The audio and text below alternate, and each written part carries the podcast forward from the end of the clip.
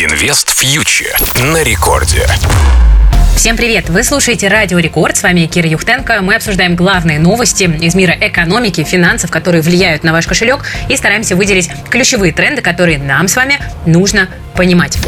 Итак, начнем, как всегда, с российского рубля. А он у нас на этой неделе, на удивление, вел себя довольно спокойно. Вот та самая августовская волатильность, когда курс ходил там по 2% за день, похоже, осталась позади, и властям все-таки удалось ситуацию стабилизировать. Лучше не стало, но и хуже тоже. Это уже радует. Но на этой неделе развернулись жаркие споры по поводу будущего валютного регулирования, потому что все-таки как-то менять ситуацию со слабым рублем нужно. Так, глава Минэкономразвития Решетников предложил ввести некую мембрану по китайской модели. Что это такое?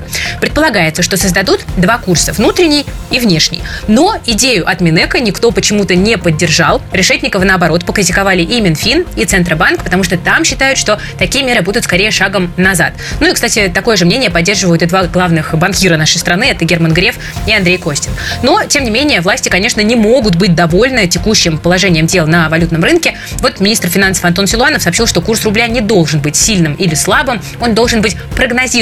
И Силуанов как бы намекнул на то, что ЦБ и Минфин работают над мерами, которые все-таки в итоге сделают курс рубля именно таким, более прогнозируемым. Так что без изменений валютного регулирования, похоже, так или иначе не обойтись. Будем ждать новостей.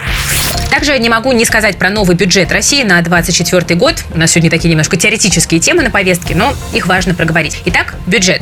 Минфин заложил существенный рост доходов и расходов на следующий год. Доходы вырастут почти на 30% год к году. Это такой очень оптимистичный прогноз от Минфина. И эксперты предупреждают, что крупный бизнес может ждать рост налоговой нагрузки. В первую очередь это коснется экспортеров, металлургов и нефтяников. Ну а в расходной части внимание привлекает к себе рост доли оборонной промышленности. Расходы на эту часть бюджета вырастут аж на 70% год к году. При этом битва между правительством и нефтяниками, если ее можно так назвать, продолжается, потому что вот президент Путин на этой неделе потребовал предпринять меры, чтобы решить э, проблему с ростом цен на бензин, который, в общем-то, продолжается, несмотря на запрет на экспорт. Ну и, знаете, немножко таких грустных новостей. Растут у нас не только цены на бензин, но и, в общем-то, по многим другим категориям товаров. Ну вот, например, уже в ближайшие дни в России могут подорожать суши и роллы. Так рестораторы говорят, что скоро проиндексируют э, цены на блюда японской кухни до 14% индексация может составить. Ну а проблема в том, что рыба дорожает, потому что цена лосося в сентябре выросла на 25%, угорь и тунец подорожали на 20%. Ожидалось, что большой улов горбуши ситуацию исправит, но как-то это все слабо отразилось на средних издержках. И это, конечно, только одна из э, составляющих инфляции, потому что, ну, в принципе, новости эти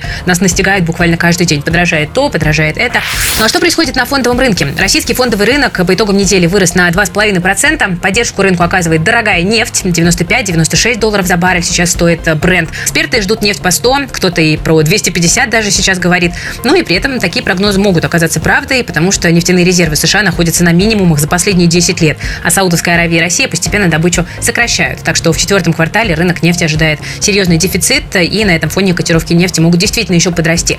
Для российского рынка, да, в общем-то, и для бюджета это все, конечно, позитив. По акциям я бы отдельно выделила акции Северстали, Русагра и Черкизова. Две последние компании выросли в четверг довольно прилично на новостях о том, что Китай откроет свой рынок для российской свинины. Это для компании большой такой структурный позитив, хотя понятно, что за рынок Китая им еще нужно будет побороться, но инвесторы этот момент для себя отметили.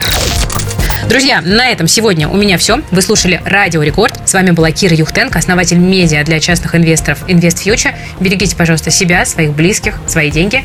Всем пока. До новых встреч ровно через неделю. Инвест фьючер на Радио Рекорд.